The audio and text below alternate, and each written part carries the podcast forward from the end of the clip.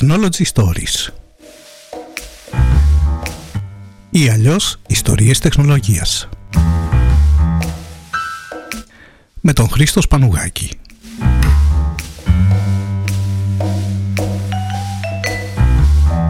Ένα podcast με κουβεντούλα και σκέψεις γύρω από την τεχνολογία που μας περιβάλλει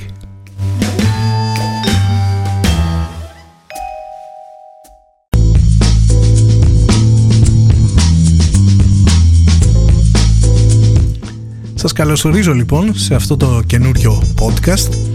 Λοιπόν, ε, πριν από λίγες μέρες αναβάθμισα τον υπολογιστή μου από τα Windows 10 στα Windows 11 Ξέρω, ξέρω, θα μου πείτε ότι άργησα, αλλά εν πάση περιπτώσει ήθελα να το κάνω με την ησυχία μου, ήθελα να το κάνω με το χρόνο μου, να είμαι σίγουρος ότι όλα θα πάνε καλά και μάλιστα ήθελα να κάνω upgrade, δεν ήθελα να κάνω καν καινούργια εγκατάσταση από πάνω γιατί καταλαβαίνετε, παρόλο που αποφεύγουμε τα upgrades, ήθελα να κρατήσω όλες αυτές τις εφαρμογές που έχω εγκατεστημένες, τα πάντα εν πάση περιπτώσει, άρα αναγκαστικά δεν έκανα format, έκανα ένα upgrade εδώ.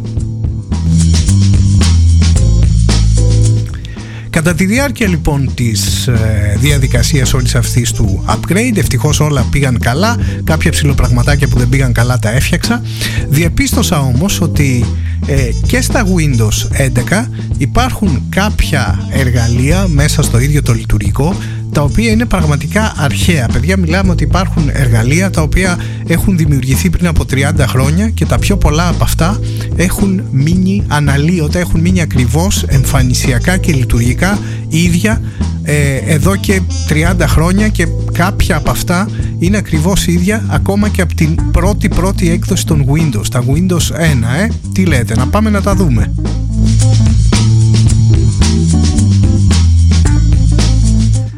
Το πρώτο λοιπόν εργαλείο είναι το Command Prompt, η γραμμή εντολών η οποία ήταν το default command line εργαλείο στα Windows. Για πρώτη φορά το είδαμε 35 χρόνια πριν ε, με την έκδοση των Windows που είχαμε τότε και βέβαια παρέμεινε το ίδιο ακριβώς και στα Windows NT το 1993 παρόλο που εντάξει θα λέγαμε ότι το command prompt βελτιώθηκε όλα αυτά τα χρόνια ε, παρόλα αυτά παραμένει ακριβώς το ίδιο έτσι όπως ήταν τουλάχιστον στα Windows XP Τώρα με τα Windows 11, όσοι από εσάς το έχετε εγκαταστήσει, έχετε εγκαταστήσει τα Windows 11, θα διαπιστώσατε ότι ενσωματώθηκε το command prompt με το PowerShell. Καιρός ήταν, το PowerShell είναι ένα πάρα πολύ δυνατό εργαλείο, το χρησιμοποιεί η Microsoft όχι μόνο στις, ε, στα λειτουργικά που εγκαθιστούμε στις εγκαταστάσεις μας, στις εταιρείες μας ή ακόμα και στο σπίτι μας. Το PowerShell μπορεί να χρησιμοποιηθεί ακόμα και στο Microsoft 365 στο Microsoft Azure. Είναι ένα πάρα πολύ δυνατό εργαλείο. Ε, πλέον λοιπόν στα Windows 11 θα διαπιστώσετε ότι ονομάζεται Windows Terminal. Ε, έχει αλλάξει λίγο, έχει πάρει ένα facelift μπορούμε να πούμε. Παρόλα αυτά αν για κάποιο λόγο σας χρειάζεται το παλιό Windows, το παλιό command prompt έτσι όπως ήταν μπορείτε από τις ρυθμίσεις του παραθύρου του Windows Terminal το οποίο παρεπιπτόντως από default ξεκινάει σε PowerShell νομίζω αν δεν κάνω λάθος μπορείτε εσείς να γυρίσετε στο παλιό καλό command prompt έτσι ακριβώς όπως έμεινε αναλύωτο όλα αυτά τα χρόνια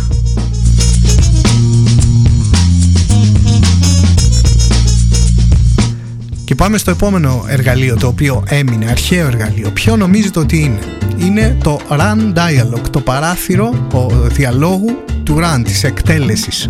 Το οποίο ουσιαστικά το τρέχουμε είτε από το σημαίακι των Windows αν κάνουμε δεξί κλικ και Run ή μπορούμε με συνδυασμό πλήκτρων, το πλήκτρο των ε, Windows και το R, το γράμμα R να μας ανοίξει το, το παράθυρο διαλόγου της εκτέλεσης, το Run Command.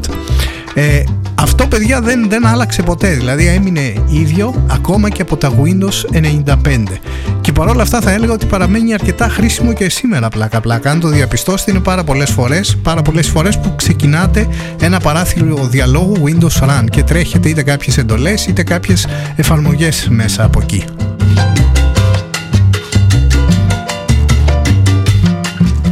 Και μια που άρχισε και η Bossa Nova να παίζει λοιπόν εδώ σαν χαλί από κάτω από το, στο podcast Το επόμενο λοιπόν εργαλείο το οποίο έχει παραμείνει και αυτό ακριβώς ίδιο αν και με κάποιες προσθήκες με το πέρασμα των χρόνων είναι το Disk Management το εργαλείο που μας επιτρέπει να διαχειριζόμαστε τους δίσκους και τις, ε, τα volumes, τα partitions που έχουμε να κάνουμε format τους δίσκους να κάνουμε extend ή shrink κάποιο δίσκο κτλ. κτλ.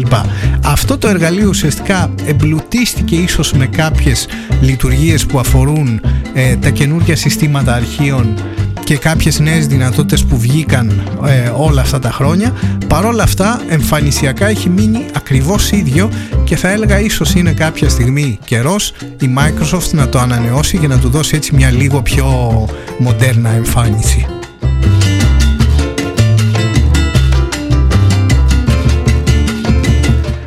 Και πάμε στο προβληματικό εργαλείο το οποίο και αυτό έχει παραμείνει αναλύωτο όλα αυτά τα χρόνια το οποίο είναι το κλασικό control panel.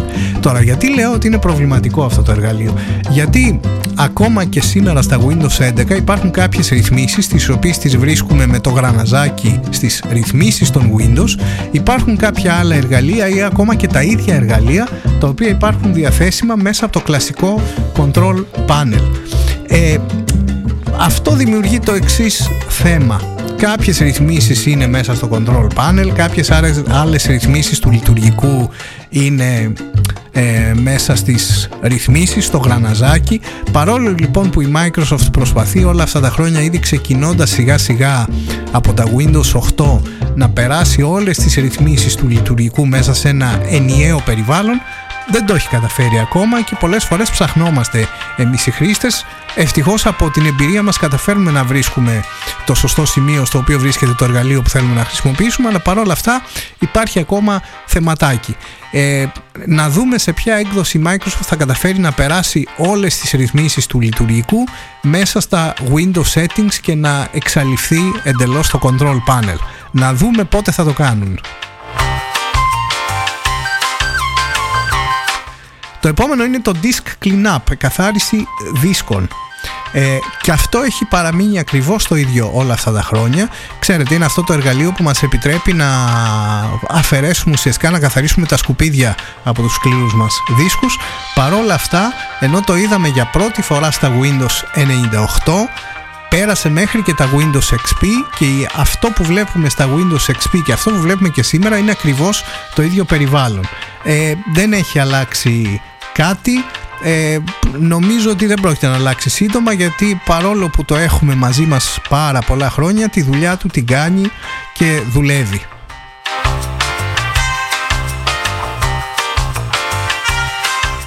Και πάμε ίσως στο πιο άχρηστο εργαλείο, μάλλον να μην λέμε άχρηστο, δεν είναι καλή λέξη, να λέμε το εργαλείο που έχει χρησιμοποιηθεί ελάχιστα από πολλούς χρήστες, είναι ο πίνακας χαρακτήρων, Character Map. Ξέρετε, είναι εκείνο το παραθυράκι που βγάζει ανάλογα με τη γραμματοσυρά που χρησιμοποιούμε ε, όλους τους χαρακτήρες που είναι διαθέσιμοι σε αυτή τη γραμματοσυρά και μας δίνει τη δυνατότητα αν θέλουμε να κάνουμε copy κάποιον χαρακτήρα στο κείμενό μας ή ακόμα και να χρησιμοποιήσουμε ένα συνδυασμό πλήκτρων για να εισάγουμε τον χαρακτήρα μέσα στο κείμενο. Ε, αυτό παιδιά έχει μείνει ακριβώς το ίδιο, δεν έχει αλλάξει καθόλου από τα Windows XP. Να μην σας πω ότι και από τα Windows 3.1 έχει μείνει ακριβώς το ίδιο, μιλάμε για 30 χρόνια πιο πριν ουσιαστικά. Ε, εντάξει, είναι πολύ εύκολο στη χρήση του, είναι πάρα πολύ ε, σπάνιο να το χρησιμοποιήσει κάποιος μόνο αν έχει κάποια ιδιαίτερη ανάγκη σε ό,τι αφορά τους χαρακτήρες στο λειτουργικό. Έχει μείνει λοιπόν και αυτό ακριβώς ίδιο έτσι όπως το ξέραμε όλα αυτά τα χρόνια.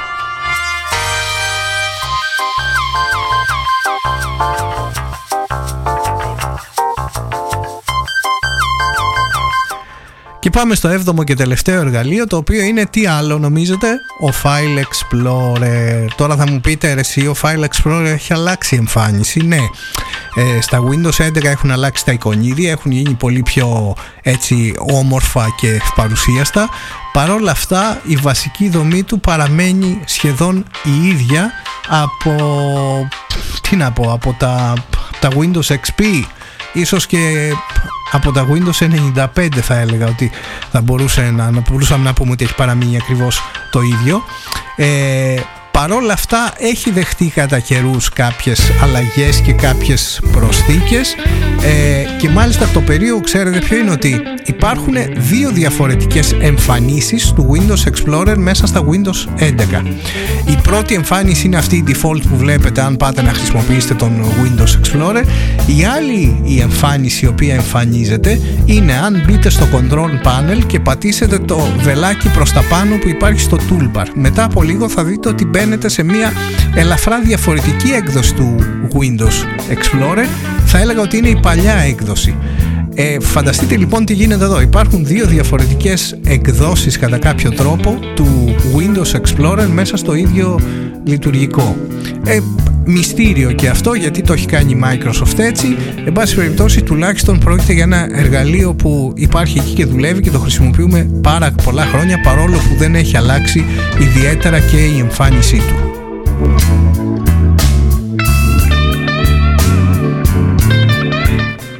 Εσείς λοιπόν που χρησιμοποιείτε Windows 11 σήμερα, αν έχετε εντοπίσει κάποιο άλλο εργαλείο το οποίο είναι αρχαίο και έχει παραμείνει έτσι ακριβώς όπως ήταν και σε παλιότερες εκδόσεις των Windows, γράψτε το μου στα σχόλια στο YouTube για να δούμε αν έχετε εντοπίσει και εσείς κάποιο άλλο. Σίγουρα θα υπάρχουν και άλλα, τουλάχιστον αυτά είναι τα πρώτα 7 που κατάφερα εγώ να εντοπίσω.